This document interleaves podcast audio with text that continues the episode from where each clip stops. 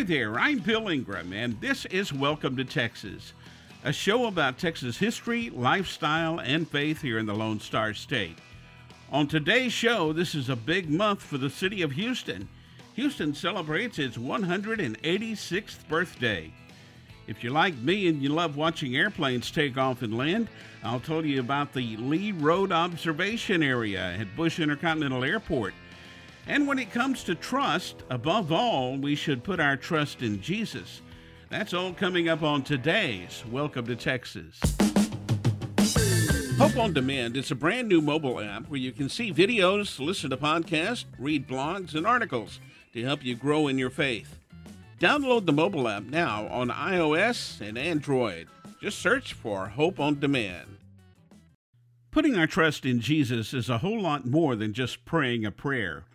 Really, putting our trust in Jesus is having total confidence that He hears that prayer and acts on it.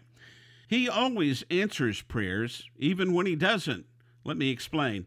Sometimes unanswered prayers is His way of protecting us from something we don't know about. Sometimes He doesn't answer our prayers the way we hoped He would.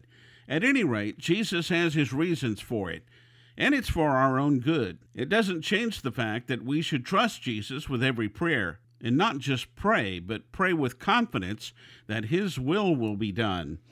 Whether we agree or not about the way He answers our prayers, it's God's will. One thing we never want to be is out of God's will.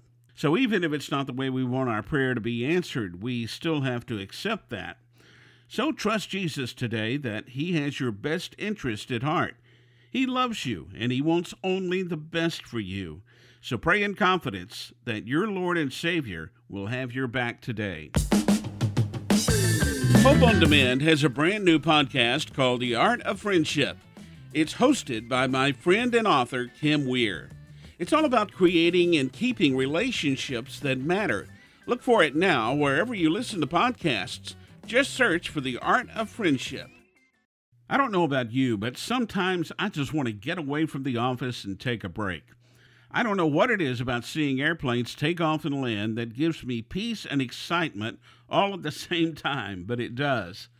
There is a spot, it's a public observation area on Lee Road where you can watch the airplanes land at Bush Intercontinental Airport. It's basically just a parking spot at the edge of runway 27 that's mostly used for landings, and it's the only official area that I know of anyway to view airplanes and take pictures without getting permission to do so. Just turn south off of Will Clayton Parkway on Lee Road and it's down about a half mile or so on the left. You see all kinds of the big aircraft, too, everything from the A320 Airbuses to 737, 757s, an occasional DC 9 and MD 80, and even smaller jets, too. It's kind of loud when the big jets fly over, so you may want to take some hearing protection. Every now and then, I'd like to go get a hamburger or a sandwich, a cold drink, and just sit out there and watch the airplanes. Many times you'll see entire families out there. The kids seem to love it. They have portable restroom facilities and trash cans available too.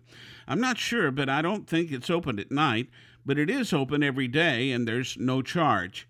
It's good free entertainment, and it's also a nice break from the everyday grind. Hope on Demand has a podcast called Anything But Quiet Time. It's hosted by my good friends Rochelle and Carter. Each week, they have fun and insightful conversation about what they're learning in their quiet time. You can download it now wherever you listen to podcasts. Just search for anything but quiet time. Well, happy birthday wishes go out to the city of Houston this month. That's right, Houston is 186 years old. Two brothers, Augustus Chapman Allen and John Kirby Allen, purchased some land along Buffalo Bayou and named it after General Sam Houston back in 1836. General Sam was elected as the first president of the Republic of Texas after he and his Texian troops defeated Mexican General Santa Anna and his army at the Battle of San Jacinto. Sam Houston made Columbia, now called West Columbia, the first capital of the new republic. But it was later moved to the city of Houston. And then, when Sam Houston's successor, Mirabeau B. Lamar, took office, he moved the capital to Austin. It was moved a lot during that time, a lot more places, but uh, we're just going to leave it there because it was complicated. But right now, we're celebrating the birth of this great city. We have many reasons to celebrate all this city has to offer.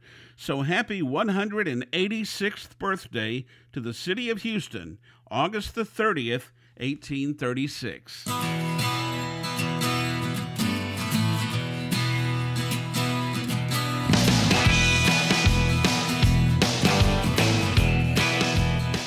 Well, it's time for me to grab my Astros cap and hit the trail. I'm Bill Ingram, and this has been Welcome to Texas, a show about Texas history, lifestyle, and faith here in the Lone Star State. I hope you enjoyed today's show, and I hope you'll join me again for Welcome to Texas.